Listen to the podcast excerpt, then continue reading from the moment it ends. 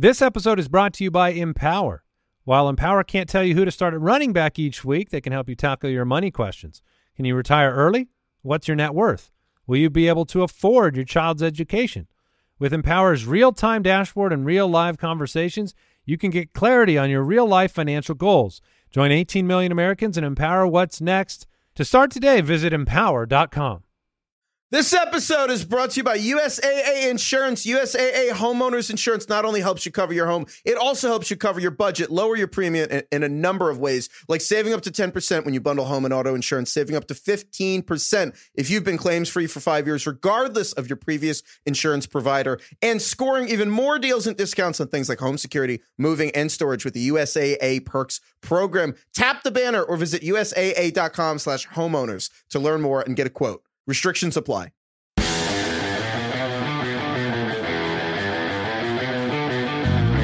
Welcome to the Fantasy Footballers Podcast with your hosts, Andy Holloway, Jason Moore, and Mike Wright.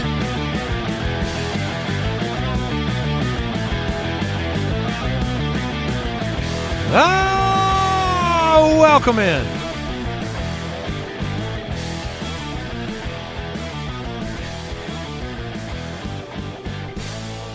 Andy, Mike, and Jason, the fantasy footballers. Thursday, March 2nd. Which reminds me that tomorrow's March 3rd, which reminds me that Mike has a birthday.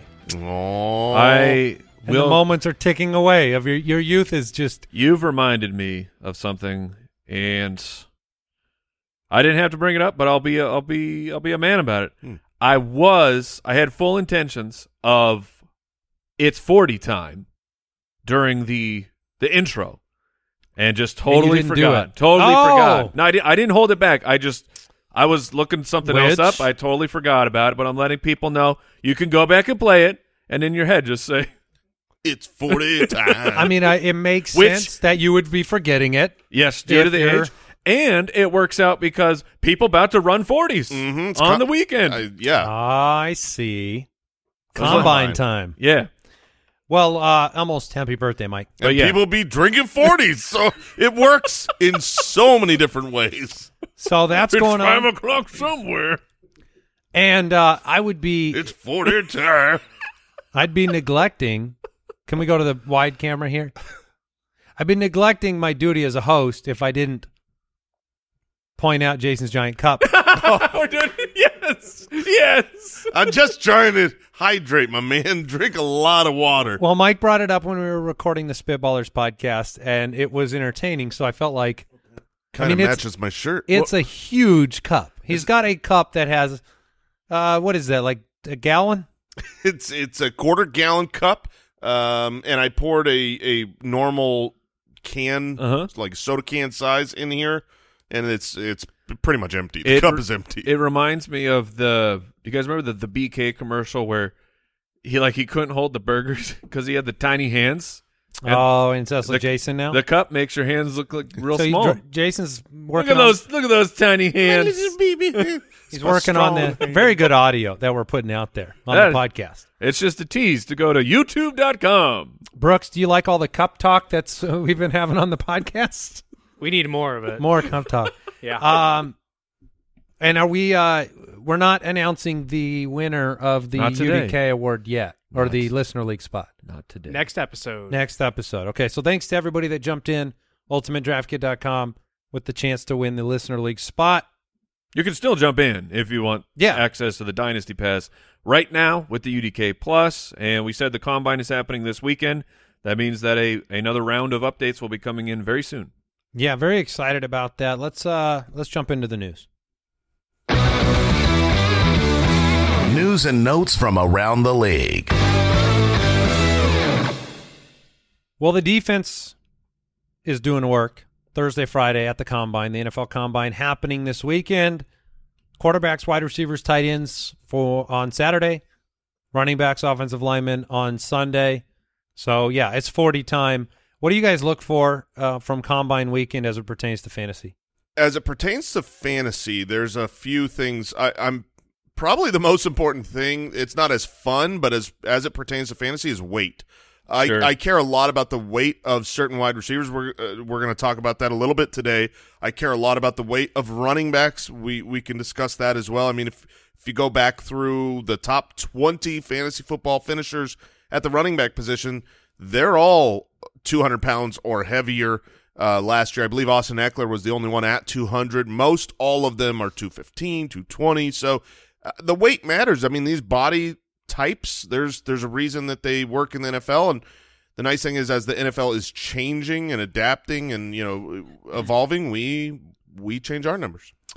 Yeah, and it's a big uh, it's a big show today. We got the ten things to remember episode, so we're going to be breaking down some insights, some things we want you to hold on to heading into the upcoming fantasy football season. A lot has changed over the years, and and there are things that we need to keep in mind. So, uh, a couple bits of news before we get into those uh, ten things to remember. The Bucks planning to cut Lenny Leonard Oh, Fournette, the the dump dump, truck. truck. himself. He's gonna get dumped. Yeah, Jumps like a truck, truck, truck. Guys like what, what? It's getting dumped like a truck. Their GM was kind enough to come out and say he's still got a lot in the tank. He's only 28. He'll do great elsewhere. I mean, Just- that is the most fantasy football thing for a GM to say because when I'm trying to trade a player away, where all all the fantasy players are great at saying, "Listen, this player's great. This Yeah. player's amazing. Lot They're awesome. Yeah, so good on your team." Yeah, I know. I like he's he's got a lot left. He's only 28, sir. We know We know the the, numbers. cliff. We we know the age that running backs start to tail off. They also are cutting their left tackle. yeah, Donovan Smith is. I mean, they Gonna- they've been up against it uh, against the cap. So these two moves are they are not players who are bad outright. Leonard Fournette still has some to give. Donovan Smith had a down year, but he'll get a good job. It's just these were expensive players they couldn't afford.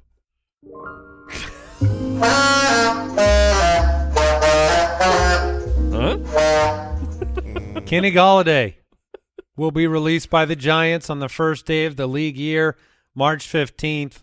The million dollar catch man. Do you think he said, "Finally"? like, what took him so long? How much money did they pay him Almost in total? Almost a million dollars per catch. Wow. I don't have the the exact numbers in front of me. I'll go look up his stats, and I can tell you how much money he made. Wow. Yeah, I it didn't work. So let's see. So Kenny Golladay as a Giant had, uh, let's see, forty three receptions, and I think he made just under forty. He was like, like forty two points something. Yeah, he had a forty million dollar guaranteed contract. Seventy-two million four-year contract is what he signed. That's unbelievable. And if you Yeah. look at the, uh, That's a that's about as big of a whiff as you could possibly have. I think uh, friend of the show Warren Sharp tweeted the fact that uh, he like the list of the ten players that Dave Gettleman had signed to long term deals, Hey, don't talk about me. and it's a it's Dave. just a disaster. It's like you gave somebody a quest, and the quest was to burn the money for a franchise, and he unlocked the achievement. I mean, it, it was an embarrassing list of players that had been, yeah, thank you, that had been cut, uh, you know, quickly and uh, money invested and released, and Yeah. um, he was was he the one that oh yeah. the drafted Saquon number two? Oh yeah. Yeah. He was he was the one who did that. I believe wasn't he also in uh, Carolina with the Christian McCaffrey? I'll, I'll have to look. Okay, it up. vet that one. Uh, but that's what you get for making fun of the analytics nerds, bro. You suck at your job. okay. I mean, Mike, that was mean spirited and so true. And Hey. I loved it. And it's really that's Well- what was necessary. I will I will tease the fact that Mike will speak to the Dave Gettleman issue later on in the show. Oh, I am. Yeah, you are. You're, you're going to talk about something later that I think ties into the Dave Gettleman issue, Okay. but I'm going to leave it there. Okay. And then if you don't remember it by the time you're talking, I'll remind you that that's what it is. Excellent. I can't Uh, wait. the Falcons have released Marcus Mariota. Yep. That was. I mean, we, we Okay. knew that was coming. And then um, the Bengals director of player personnel came out and made a couple of comments. Yes. Uh, comment one, since we've talked about it already, talked about whether or not Joe Mixon would be on the roster. His response was, I don't know. Well, the the the big thing is you have to tie the two comments together because Okay. it was uh, Duke Tobin was asked, about trading Tee Higgins because that has spiraled out of control from like I think just a brief hint in in a uh, in someone's article, and then it just the the flames grew on Twitter, and then a lot of people were talking about it because they will have to make a, a very serious Tee Higgins decision eventually, but not this year. And it was, are you going to trade Tee Higgins? And the quote was, quote, trading Tee Higgins is not on my mind, and also a quote of, it's a little ridiculous right now to talk about trading T, trading Tee Higgins. He also told teams to get their own wide receiver. Compare that to, is Joe Mixon going to be on the roster? Quote, I don't know. Hmm. Yeah, well, that's not ridiculous. That is not a ridiculous Yeah. question. That's, So you're like that's a fair one, and I don't know.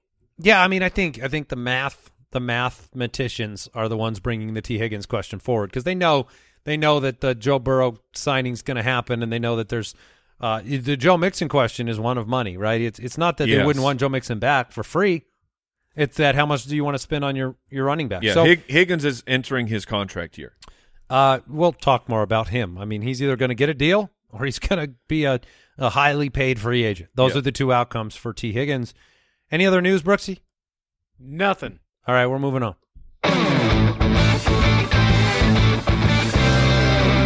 Don't forget to remember these things.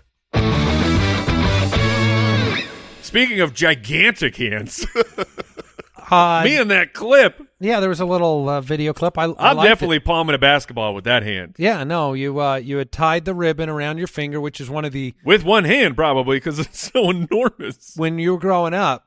Apparently, that's the only way to remember stuff. Yeah, but you you've ever done that? I mean, yes, when I was a child. For Oh. real? Yeah. I've never even heard of this. Oh yeah, yeah. Like I'll I'll still sometimes when there's Will you do that? I'll not I don't tie a ribbon on, but like I'll put maybe a rubber band on my finger, and so later on when you're like, what's oh yeah, mm-hmm. Yeah, You- you have just- forgotten some things over the years. You could have used a ribbon. I've forgotten to put the ribbon on my finger. I It's normally go with the sticky note in the most obvious stupid place. I'll go sticky note on the wallet. okay, on the wallet. Yeah, Yeah. I'll, I'll stick them to like lights in the house or up high on like cabinets where my wife can't reach it if I'm reminding her of stuff. So it's just up there. So then you know a step stool has to be involved That's to get right. the note down. That's right. I I do. This then note's I use my height to And put them in a place where it's just annoying. if the task is if the note is gone and the task is not completed, you're like, mm mm you knew about it. That's right. That's right. That's some good work. All right, 10 things to remember, which is, you know, another way of saying some lessons we've learned over the last fantasy football season, things we've learned over the past few years. Some of these are trends that are changing. I want to remind people, I guess I'm reminding them to remember. Yes. Bwah.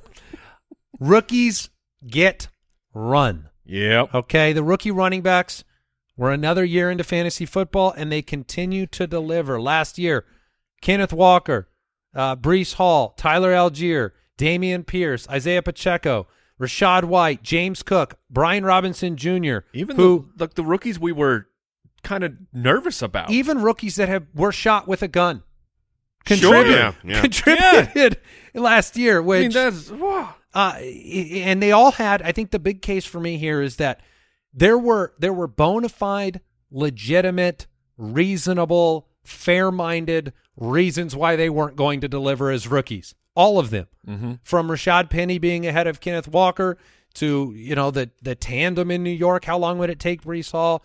You know, Allgeier buried in the depth chart behind Cordero, and the list goes on. Obviously, Antonio Gibson and being shot for Brian Robinson, yet Right. still had a season in which fantasy value was produced as a rookie running back. And you had once again, um, you know, Breece Hall, he didn't get to play a full season, but he was the RB seven while he was playing. Dameon Pierce finished in the top twenty four, Ken Walker in the top twenty four. This is an every year occurrence. So it's important that we as fantasy players remember that. You go back to 2012, you've had at least two rookie running backs in the top 24 at the end of every year. It's going to happen again. The running back class is strong. Teams are, you know, they're making the Joe Mixon decision right now in Cincinnati. And you have, uh, a, a, we have a great article. I should have mentioned it at the top. A, a really, really good free agency article from Matthew Betz, Kyle Borgognoni, up on the website. 100 questions about free agency. 100. What? You didn't say that wrong. 100. One questions. hundred. It's over a million uh, words, right? Uh, Ten million words. Yeah. I don't remember. You have the real number, Kyle. It's over 11,000, but we did it as service. It only takes 54 minutes to read. I was gonna say that Stephen King read through it and he's like, "Fellas, Fellas. this is long."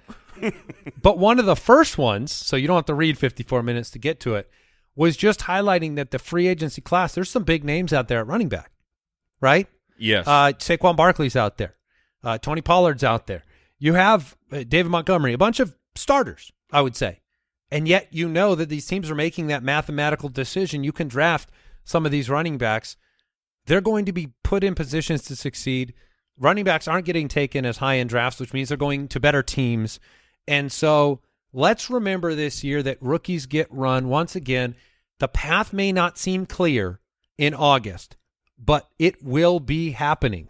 Rookies will be contributing at the running back position, especially as the season goes on.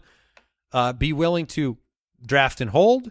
Be willing to take the leap. It's going to work out if you pick the right ones. And the that question, which we can't answer right now, but it's just it's fun to speculate. That turns into at what point in the first round do you draft Bijan Robinson in a redraft? Because he will go if if he is a sele- if he's selected in the first round of the NFL draft, Bijan will go in the first of your fantasy football redraft. I, I could tell you I've done several best ball drafts already this offseason. yeah, where's he going? He is Number 10. He, he is Sorry, I forgot that at the top of the drop.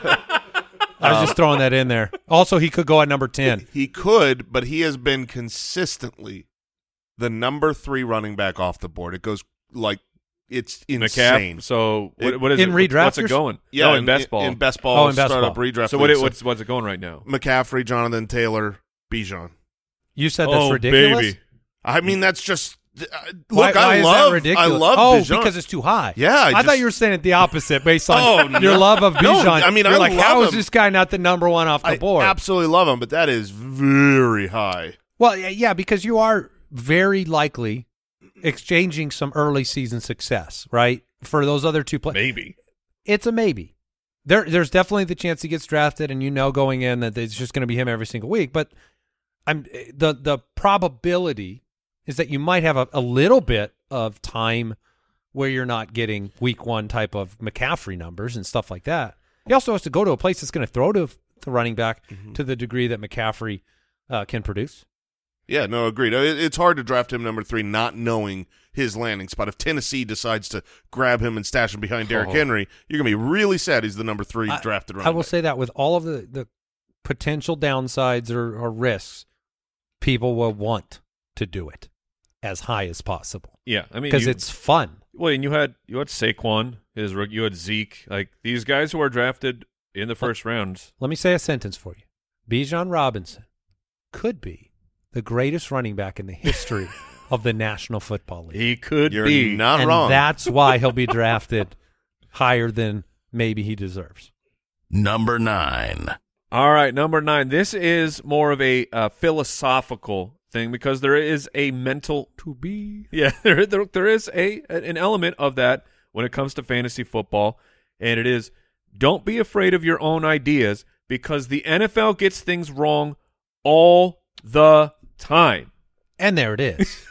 Here, I'm back. There's your David Or don't talk about me. I'm not even working anymore. I was right my own way. But like Kenny Golladay just got cut after making nearly one million dollars a reception. The Denver Broncos sold their souls for Russell Wilson.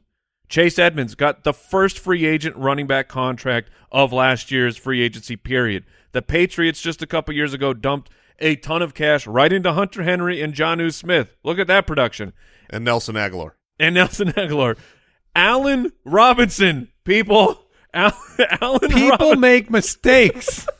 Allen Robinson, which I don't know if everybody followed this story of the, of the breadcrumbs, which was very interesting.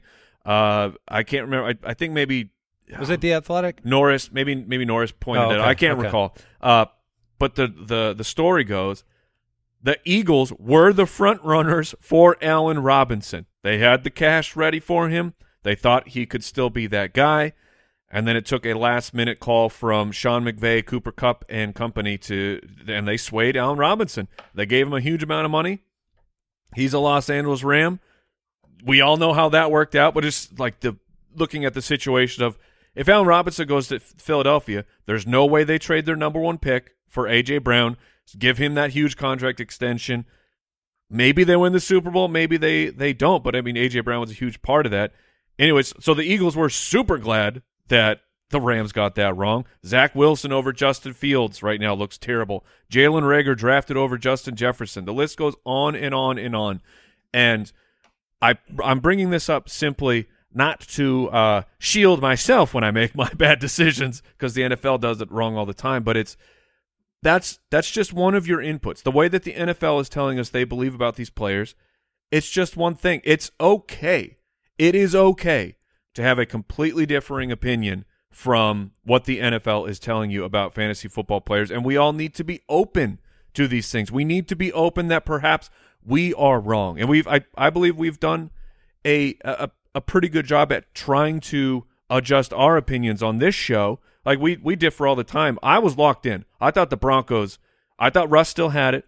I thought Hackett could get could put it together for the Denver Broncos. I thought they were going to be fantastic. The combination of that defense, get a really good offense in there. I thought that'd be great. Andy was very much on the other side. He, I think you took the under on their win total before the season even started, and I was like, ah, what a dummy. I was the dummy, and I clearly got that one wrong. But the NFL gets things wrong. You will get things wrong, but don't let the NFL bully you into Well, it- what your opinion should be about a player. Can I add an exclamation point? Absolutely.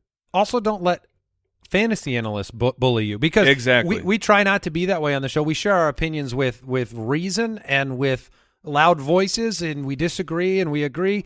But what happens sometimes in the extended fantasy community is, and the Twitter sphere in in general, is Sure. that there is an there's an attitude that you can't make a decision that differs from consensus or believes that I don't know Breece Hall is better than Najee Harris or something. You know, there there are takes that you might have going into the year, and if you're convicted about them and you're willing to go down with that ship or rise in glory, don't be afraid to make that move, whether the NFL or an analyst is telling you that it's not highly probable, because the improbable happens every year, positively and negatively, and and it's a good reminder that you know we're trying to equip you to build your own list. We're trying to equip you to make your own decisions, and um, disagree with us. Feel Yeah. free. Are you going to hit the that button? number? Yeah, I'm going to hit that number. I'm going to do that for you, Jason. Thank you. Number eight. Oh, the number now eight you thing can share your knowledge. that I want to remember from this last season is that elite wide receivers changing teams be elite. Yep. We had a long history of free agent wide receivers changing teams Or just wide receivers changing teams in general. and and pretty much sucking. And that you know th- we've we've seen it. We saw it obviously with Kenny Golladay getting the massive contract, going over and changing teams.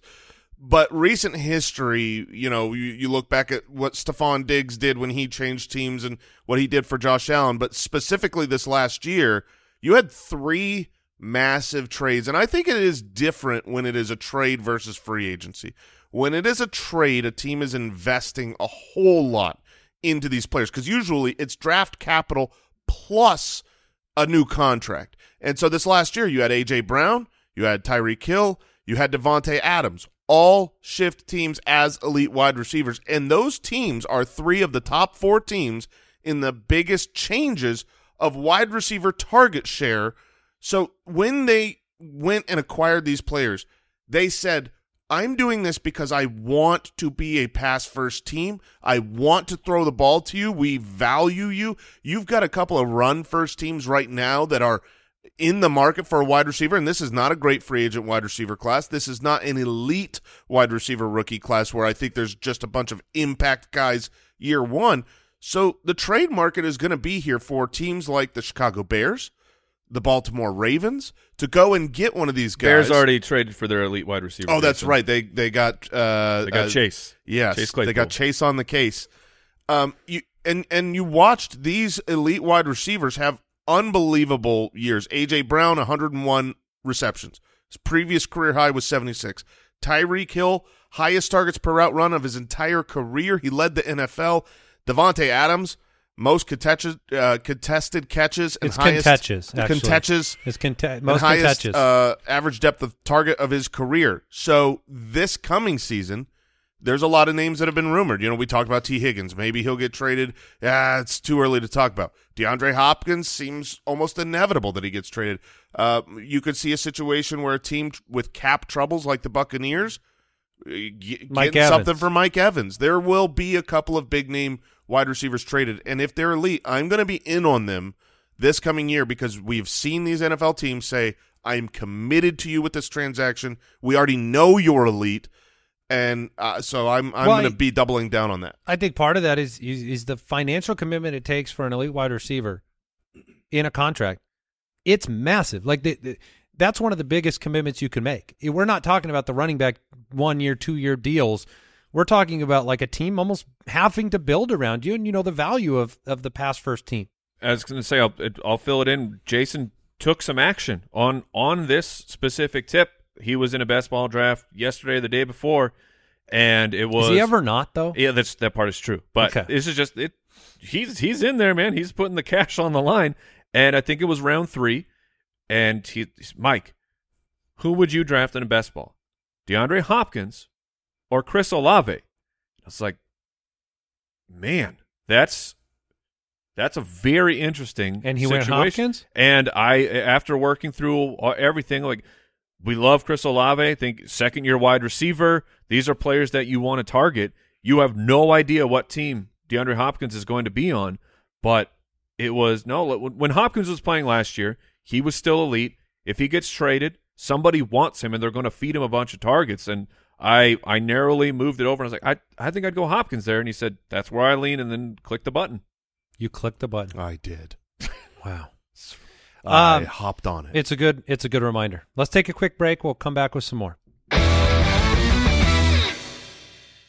This episode is brought to you by BetterHelp. Hey, Foot Clan, a lot of us spend our lives wishing we had more of that precious time. The question is time for what? What would you do? Maybe more fantasy football? I don't know. If time was unlimited, how would you use it? Um, what would be the first thing you turn to if you had that extra hour? Uh, I think for me, I would often say maybe I'd finally read that book I wanted to read. Maybe it's uh, being there for a friendship that you haven't been able to be there for. And the best way to squeeze that special thing into your schedule is to know what's actually important to you so that you can make those things a priority. And therapy can help you figure that out. A therapist can guide you through the process of defining your values and understanding your priorities. And then you know what things you can spend time on and what will really fulfill you. Otherwise, you will be left wishing, like all of us, that we have more time. If you're thinking of starting therapy, give BetterHelp a try. BetterHelp offers convenient, affordable online therapy that comes to you. Just fill out a brief questionnaire to get matched with a licensed therapist and switch therapists at any time for no additional charge. Learn how to make time for what makes you happy with BetterHelp.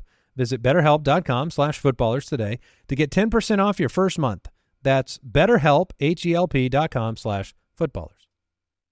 This episode is brought to you by USAA Insurance. When you're a homeowner in the military community, peace of mind is priority. And USAA Homeowners Insurance is the award winning service to give you just that. If you have to file a claim, the process is transparent and easy. You can do it all right in the USAA app, and replacement cost coverage comes standard. That means damaged items are repaired or replaced, even if they cost more today than they did when you bought them, which could put your wallet at ease too. Tap the banner or visit USAA.com slash homeowners to learn more and get a quote. Restrictions apply.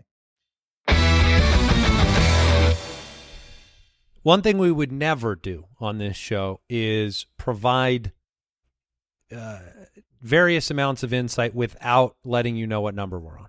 Number seven. And now we're here. We're very organized. now we're here. All right, I'm going to call this winners win.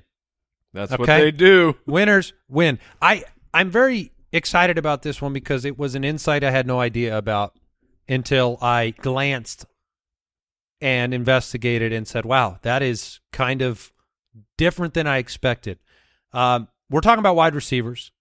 In years past, I've brought up the fact that I target running backs on winning teams. That's a it was something I split the difference between two players. I'm going to pick the team that I think projects to make the playoffs to be successful.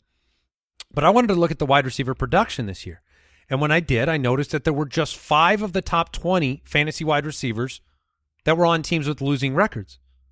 So that's, you know, it's a huge number 75% on winning teams. Two of those five on a losing record team actually made the playoffs Chris Godwin and Mike Evans. So you really have a direct correlation to these victorious teams and, and wide receivers that are in the top 20. Then we look back at 2021's data, and there you go. Over the last two years, 75% of all top 20 wide receivers have come from teams with winning records. So when you are sitting there, I, I wanted to look back at last year's ADP and think about some decisions you might have been making between a couple of players that if you had had the philosophy of, of remembering that you know winning teams that you project to have success might be the difference maker on the pick maybe you draft them differently one of them was like the mike williams Diontae johnson decision back to back in fantasy drafts well steelers there wasn't a lot of confidence on that roster rookie quarterback Sure. winning team in Los Angeles, even if it wasn't as good of a season as people expected in uh, with the Chargers. Another one that this one w- would have been a little more difficult, but it turned out this way. AJ Brown and Michael Pittman were back to back in the drafts. Colts had a disastrous year. AJ Brown and the Eagles went to the Super Bowl, and then another one back to back. At this point, it seems ludicrous, but Amon-Ra St. Brown and Brandin Cooks, like Houston being the bottom dwelling team that didn't project to have a bunch of wins. Maybe you didn't think that way about Detroit. It would have depended. You knew that they had some potential coming into this mm-hmm. year. That decision was those players were interchangeable for a lot of people in drafts. So as you're going into 2023, as you're looking at wide receivers, just recognize the fact that 75% of the top wide receivers for two consecutive years have been on teams projected to make the playoffs. And maybe you take some Vegas data and you look at the win totals. Maybe that's a, a guide for you on making that decision between them. But I thought it was very interesting to discover that correlation the past couple of years. I love it. Okay. Jason loves it. Number six. I, I can't speak until the announcer says my number. Yeah. Number six. Uh, ladies and gentlemen, my name is Mike Wright, and for a lot of my life, I have been a sizist. Okay. When it comes to fantasy wide receivers, I apologize because that is incorrect.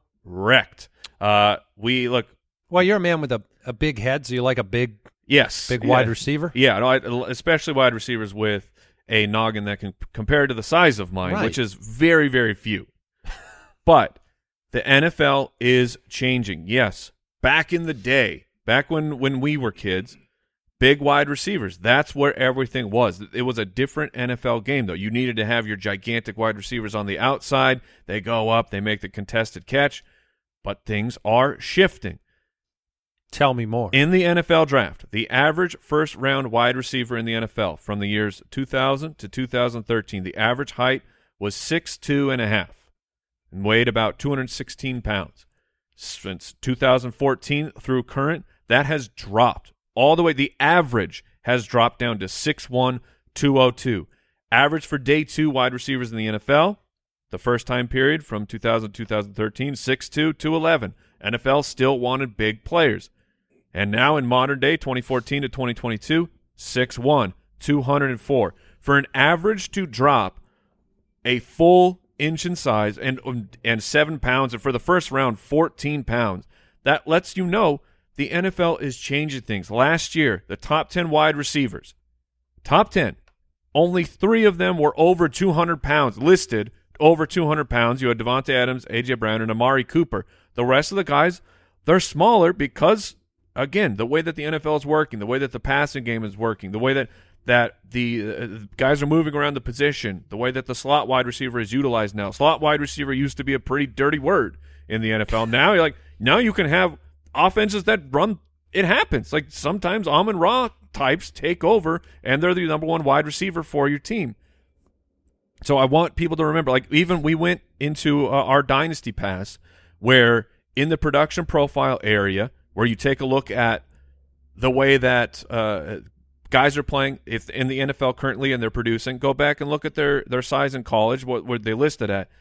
That average, we took a look and we refreshed it. We dropped it down. It we dropped it down uh, about an inch and ten pounds, and because these guys are actually coming through.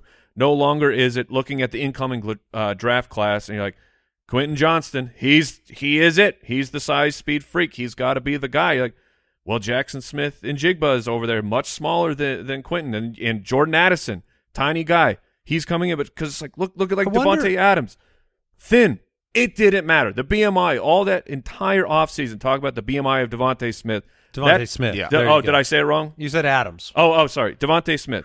Talking about the how how thick or slim DeVonta Smith is. That talk is gone. That dude's elite. Yeah, I mean, I, I wonder too if this is a product. And Kyle, I don't know if you have any thoughts on this. You might watch more college football than we do, but I, I wonder how much of that has come out of college systems, like where there used to be.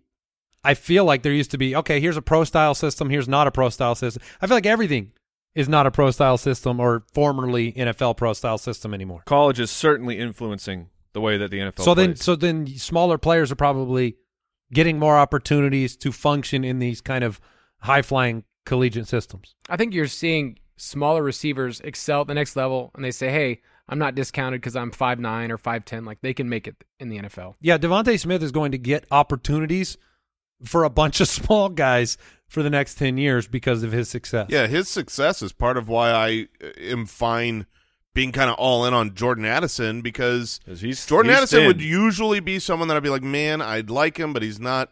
He's not. He's not the size that I usually go for. Chris Olave, I love his tape. Not usually the size o- over you know the last decade that I've gone for. You're right, Mike. It's changing in the NFL. We need to adapt. We need to change. It's still there's still a limit. You're not having itty bitty baby guys come in here at 160 pounds and dominate, but it has don't draft Tavon Austin in the first round. Exactly, but it has dropped a little bit, and we're okay now with some of these sub 200 pound wide receivers. And I would say especially ones that have proven themselves to Mm-hmm. the degree that some of these players have, like DeVonta Smith, who won the Heisman. Number five. I call this one "Remember the Remembrances." Ah, as you would. Eloquent and perfect. Look, this is a doubling down of two tips that I had on last year's things to remember. Those Oh, we're tips, going to reflect We're going to reflect on, on the remembrances. on the remembrances because they were home runs. Not not saying that to toot my own horn. I'm saying it because I didn't follow my own advice enough this year. It's hard not to. It, it was one of those things where it was like I I would bring this up on the show. And Oh, yeah. say, After this episode, you'd be like, oh, yeah, remember this? yes, Remember this? and, and and but I I I didn't I didn't trust it enough. So the two things that I want to just remember quickly in summation. One was hurt don't help, which is guys that are hurt at the beginning of the season who have entered training camp injured, haven't gotten around. They, you know, you're you're at your draft and you think there's an injury dip. Oh, they'll be ready by week one, or they're going to be here soon. Don't buy into it. It doesn't work. There are a few examples where it works, but the data, this was last year's data that was really good that made me say, hey, I got to remember this. Here's the data this year. I'm just going to read you a list of players. This is the players we tracked who were hurt early on in the season and draft season. James Robinson, Cam Akers, Darrell Henderson, J.K. Dobbins, Gus Edwards, Elijah Mitchell, Miles Sanders, Kenneth Walker, B- uh, Brian Robinson, Najee Harris, Mike Evans, Russell Gage, Chris Godwin, Michael Gallup, Jamison Williams, Sterling Shepard, Van Jefferson, Christian Watson, Kadarius Toney, Michael Thomas, KJ Hamler, Darren Waller, Robert Tonyan, Irv Smith Jr., and Logan Thomas. There's, there's a ton of guys, That's a right? big list. Here's the guys that outperformed their ADP. Miles Sanders, Kenneth Walker, Chris Godwin, Christian Watson. And honestly, Christian Watson was a bad pick because he didn't do it until the very end of the season Right. because he was injured.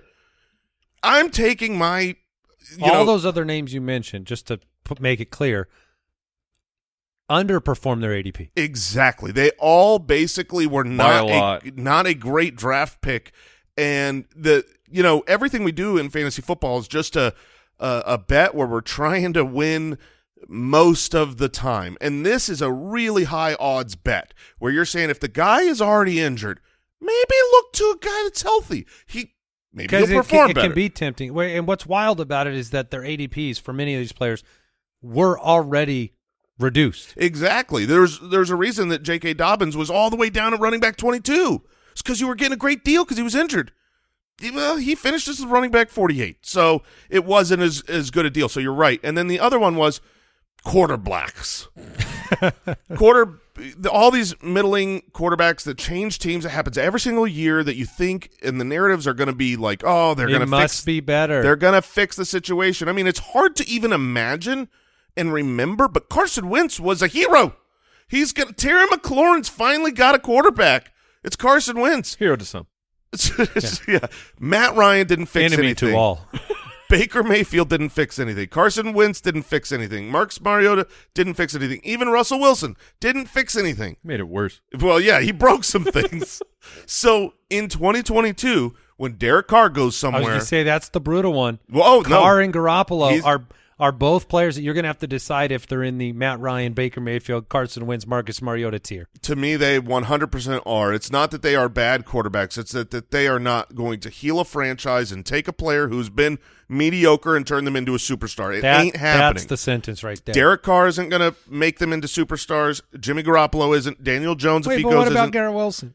Uh, well, so I, uh, my notes here, my notes here say even Aaron Rodgers isn't going to fix anything. Oh boy.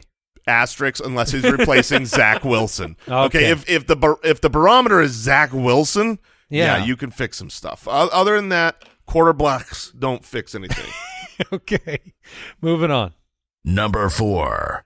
All right, I'll call this one ending and trending Oh, because uh it, look, here's a good thing to remember. The end of season rankings for players do not tell the whole story on the season. You need to keep a list of players who maybe ended the season with momentum in either direction and it really tells a different story than their end of season rankings. And I have some numbers and some names on both sides of the equation. Here were some players that ended much more positive than their end of season ranking. Najee Harris ended as the RB 14, was the RB 4 over the last eight weeks. I'm just looking for first half, back half.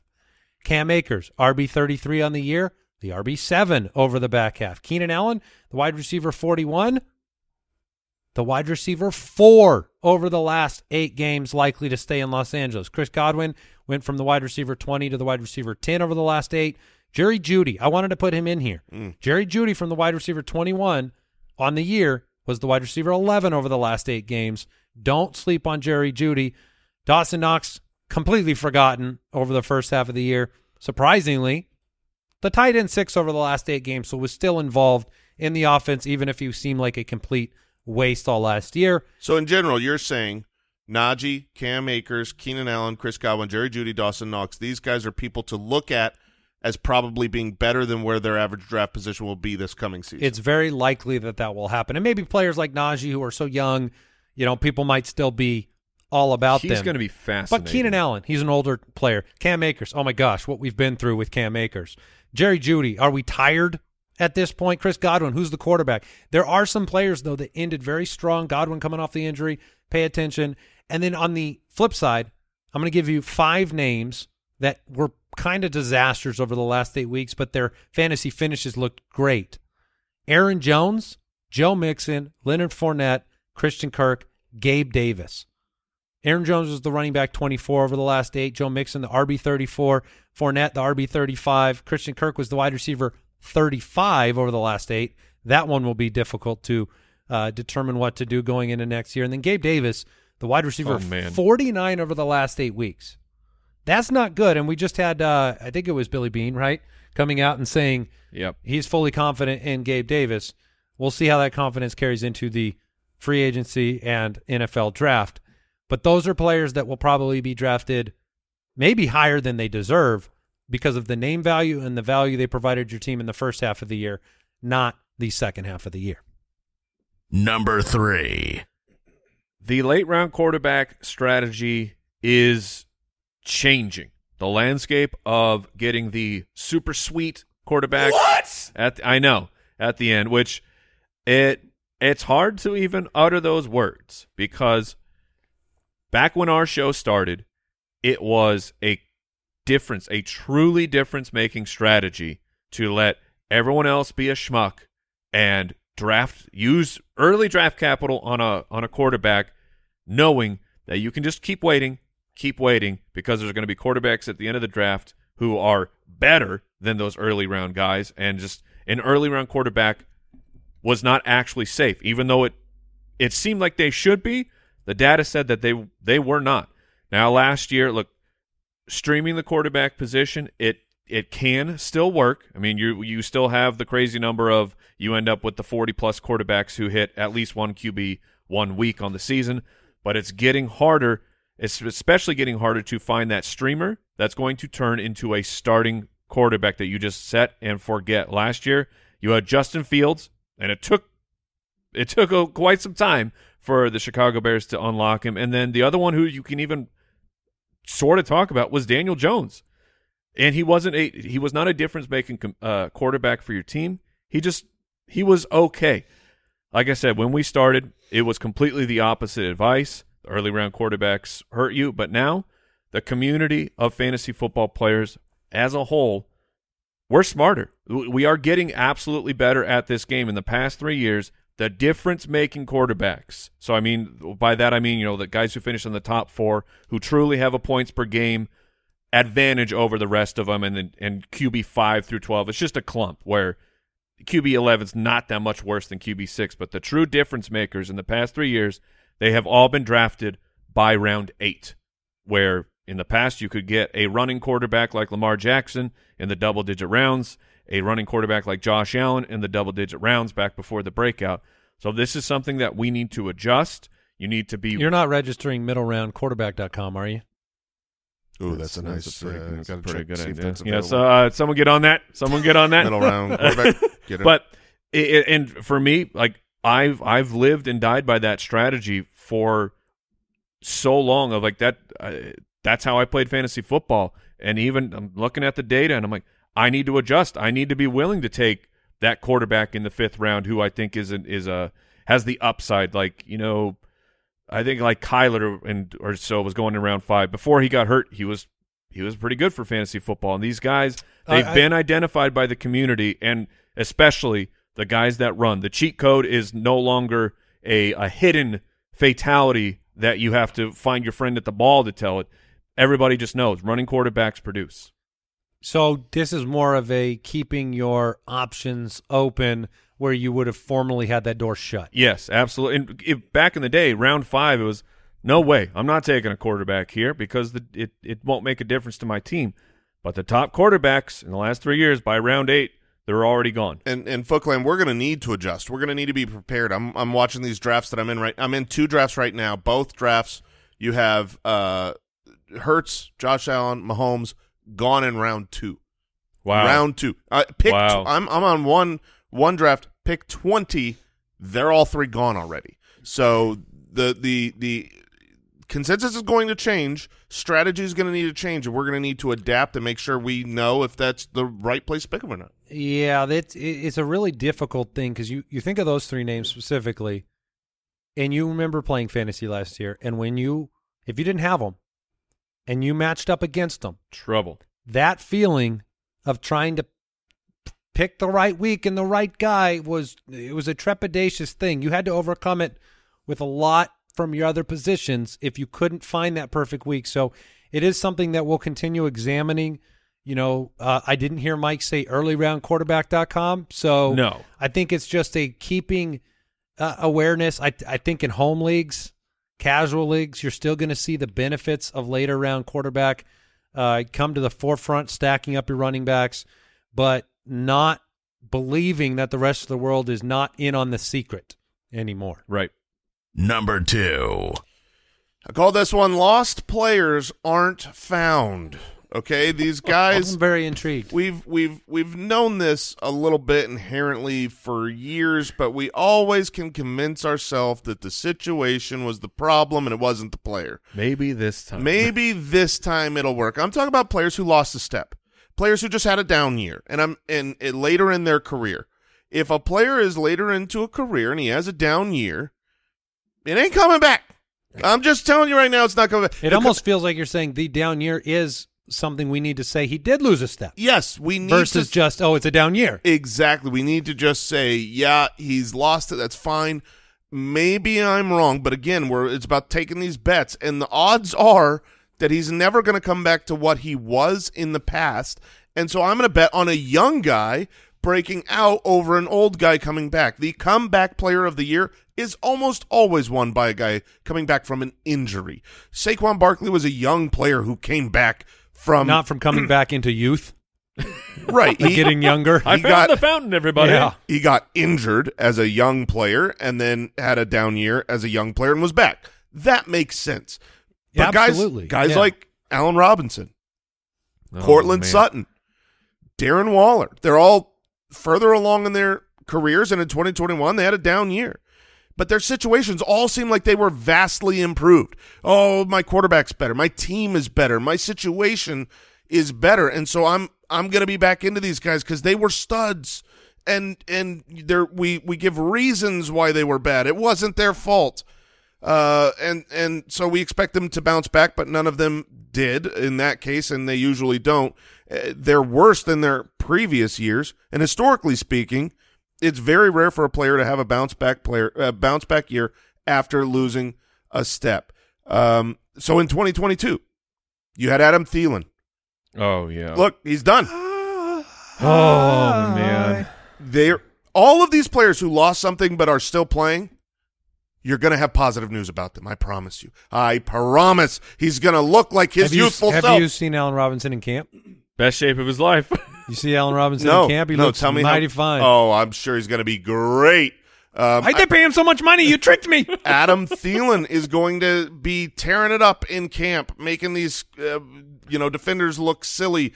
Um, The Aaron gonna, Rodgers one Aaron- is yeah, that's where I'm at. that's going to be, and for you to make that decision, I think it's going to be very impactful if the probabilities play out because that's just going to be too easy for players to buy into the hopes and dreams of Aaron Rodgers. The real tough ones are going to be Aaron Rodgers, Russell Wilson, Courtland Sutton.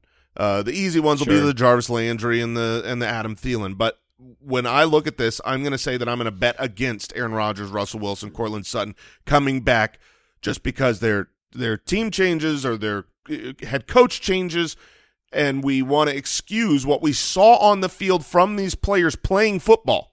He, Aaron Rodgers had a chance. Okay, he lost Davante Adams, and now he's going to get no. He could have played better. He didn't. Russ could have played better. He didn't. I'm going to bet they that need they letter. don't come It's like back. they need letters from the parent to turn into the teacher as to why they got the bad grade. right. Yeah. Right? We're we're all like trying to write the letter for him, saying no, no, no, no, no. He'll he'll be better on the next test. Yeah, but Aaron- they're rarely better on the next test. Aaron Rodgers, first ballot Hall of Famer. He's awesome. Russell Wilson, I think, should be in the Hall of Fame. I think he's been awesome in his career. I'm betting against these players who sucked. We're supposed to get some uh, d- darkness retreat information here soon. Yeah. Yeah. Very excited. Vision coming back, and um, we're supposed to get a decision. So, um, I, I do see a couple names you threw in there that scare me. Uh, Diontae Johnson had a uh, a drop, right, in targets per route run. That was significant, which can be one of the signs of, of what you're talking about. Michael Gallup as well. Uh, is Diontae Johnson in that category for you? Well, Diontae Johnson's never been great. So, um, no. Wow. Uh, this guy. I look, it's just on brand. I, Diontae Johnson's a very good wide receiver. this guy. Uh, Diontae Why Johnson. go Diontae Johnson when you can go Kyle Trask? That's what I've always said. Thank you. Uh, no, Diontae Johnson, I don't think counts. Diontae Johnson is 26 years old. To me, uh, he's not at the end of his career where um, you're going to have Okay. problems go, you know, rebounding. We decided, against our better judgment, of course, as is always the case. Mm-hmm. Uh, we leave our better judgment out of it.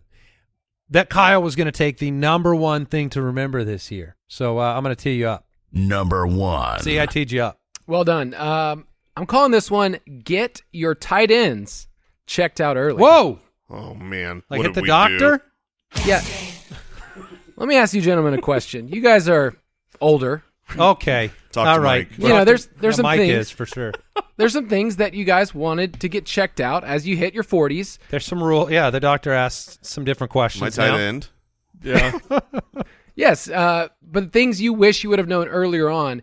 And Mike brought this up, and he brings it up on the show that tight ends are the hardest to predict. It's really hard to figure out what are the sticky stats. Do they come out of nowhere, or do you find a season like Robert Tonyan where you get you know ten touchdowns like just out of nowhere? So, are there sticky stats for tight ends that we can look at earlier on? Some signs and signals that uh, may clue us in on the next great tight end. yeah, some tight end symptoms is what we're looking at. Yeah. here. mm-hmm. So, so we actually, I don't know if you remember this on the show a couple years ago, we pointed out a couple of tight ends that we thought could make the jump. George Kittle was one of those that we talked about in 2018, and then he made the jump. Mark Andrews was another player. And the key is finding the sticky stats that really matter for those tight ends, and can we use them moving forward? And there's two that I've found for tight ends. Okay, I'm ready. It's can they get yards after the catch, and what is their yards per route run? For tight ends, it's nice to see their snap counts, but they're also blocking a ton. So their routes are really what's more important. And we want tight ends that can get down the field and that can have big plays. We don't want Jack Doyle. Dude's out of the league, right? Yeah, Yeah. yeah, baby hands. We don't want Austin Hooper that runs a five yard drag and just falls over. Yeah. We're, we're looking for tight ends that can get down the field. So here's what I did I looked at every tight end over the last decade and said, what did they do in their first two years? Are there any signs in their first two years that they could be great? I looked from Travis Now, Kelsey. before before you get into this, do we need to put this behind a paywall or anything? Mm, we Yeah, should- did we How valuable is this information? uh, you should be making dynasty trades because of this. Yeah. Okay, go on. I looked at Travis Kelce. I looked at guys like Coby Fleener. You know, Oh, love, love Coby Fleener. yeah, baby, Coby Fleener. I won't I'm buying him a shirt right now. I won't I'm say that both of those guys were my guys, but um, I looked at names like Crockett Gillmore, Oh, Larry. man. I mean, these are guys at the very beginning of the career that had a good career. And here's what I found: tight ends that average over two yards per route run in their first two years. If one of those first two years they hit it, they end up being elite. Let me give you a list of these names. You tell me How many yards per per route run? two, two yards per route run. So I'll give you a list of players: Mark Andrews, check, George Kittle, check, Travis Kelce, check. OJ Howard, Yeah, I mean, Mm. the dude tore his Achilles, so Unchecked. yeah, uh, but unchecked. Jordan Reed, It burned bright, but that was a big oh, check. Rule Check. 86 for life. Hunter Henry.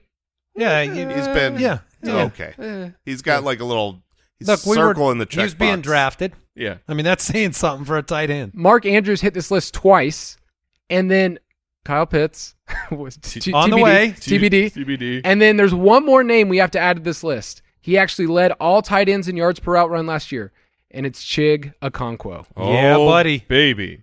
Yeah, He's Chig. passing the vibe check. Chig had receptions down the field. He actually had three plays of over 40 yards, which is a big deal, and George Kittle did the same. So I think what we need to realize is for tight ends, we're looking at draft capital, but we're mostly asking ourselves, can they have really big plays? And over time, will that grow? So your advice here is basically try to get Chig Okonkwo and Kyle Pitts. Those are the two players that meet this criteria. I They're future superstars. You guarantee it. Kyle with the lock right here on the He show. He said before entering the studio, guys, I have the lock of the century. I can't be wrong. Make sure the Foot Clan knows this And and, make sure it's Kyle Borgognoni. Uh, it's uh, yep. That, yep. Yeah. Chig Okonkwo, Uh huh. locked and loaded Kyle Pitts. superstar. Kyle Pitts definitely going to be good. I mean, I I I like it. I I, like it. love the boldness, Kyle. I love the confidence in That it's a declaring your guarantees. Yeah, that's why we gave him the number one spot. We wouldn't have given him the number one spot if it wasn't a lock. Right. If it wasn't right. a guarantee. We don't No, want inf- like we give information. You use it how you will. Kyle gives locks, Yeah. guarantees. Yeah. Things that you can look back on in the future Mhm. and see how right he was. Set your clock by it. Yeah. it's probably Set your he's- clock by I the think- lock. Problem Yeah. is, is I, I believe in those two players. You know I do. Well, honestly, if I thought he was giving bad advice, I wouldn't joke about this because people Oh, would actually go, Yeah. "No, I think this is good advice," Yeah, I, and I- he thinks it's a guarantee. And there- there are there are players that when you watch them, I mean, I think we've all watched Kyle Pitts, and while we are frustrated with the results, we see the the, the skill set, and we see the ability, and we know the age. So we say at some point, barring injury, you should see that come to fruition. I think Chig was the real surprise, but the athleticism was on display immediately, and ironically, it was on display directly next to Austin Hooper. So there there were like the contrast in physical athletic ability, becoming a go-to target, the absence on the team. I think it's um I think it's a good good tip. Do you like uh, Dalton Kincaid coming in? I do. I do too. Yeah, I think Who be- is older, Dalton Kincaid or Kyle Pitts? Oh, I be Kyle Pitts is, still doesn't have a driver's license. yeah, it- so that's true. He's that's true. Dalton He's- Kincaid's older than Kyle Pitts. Yeah, so if Kyle Pitts was coming in as a rookie this year, he'd be younger than Dalton Kincaid. Wow. Do you like Michael If- you Michael know what? John Mayer? if next year, if next year Dalton Kincaid and Kyle Pitts came in, Kyle Pitts would be the younger rookie. Same five years from now. Impressive. Um, I think we did it. I think we're. I think we That's wrapped it up. ten things. Brooks is nodding at me like we completed a good show. episode. We did you did. enjoy yourself, Brooks? It was a great show. Oh man, what did it really add to the episode? The way that the the Jason brought in the number nine. That was good, but I don't think we get enough cup talk though. No, Jason's cup. Hey, you been drinking? I have to pee so bad. Okay. I've been sweating over here. On that note, we're done, but we'll be back with another episode next next week, Tuesday. Free agent landing spots. Talk to you then. Goodbye. Coby Fleener! Thank you for listening to another episode of the Fantasy Footballers Podcast. Join our fantasy football community on jointhefoot.com and follow us on Twitter at the FF Ballers. Hey, thanks for listening to today's episode of the podcast. Since you're still hanging around, I'd like to personally invite you to become a part of our thriving fantasy football community. Get access to exclusive Discord channels, extra episodes, fantasy football tools, resources, and the personal satisfaction of supporting an independent podcast. Learn more at jointhefoot.com. This show is sponsored by BetterHelp. It's a simple truth. No matter who you are, mental health challenges can affect you, and how you manage them can make all the difference. That's why everyone should have access to mental health support that meets them where they are and helps them get through. BetterHelp provides online therapy on your schedule. It's flexible, simple to use, and more affordable than in person therapy. Connect with a licensed therapist selected just for you. Learn more at betterhelp.com. That's betterhelp.com.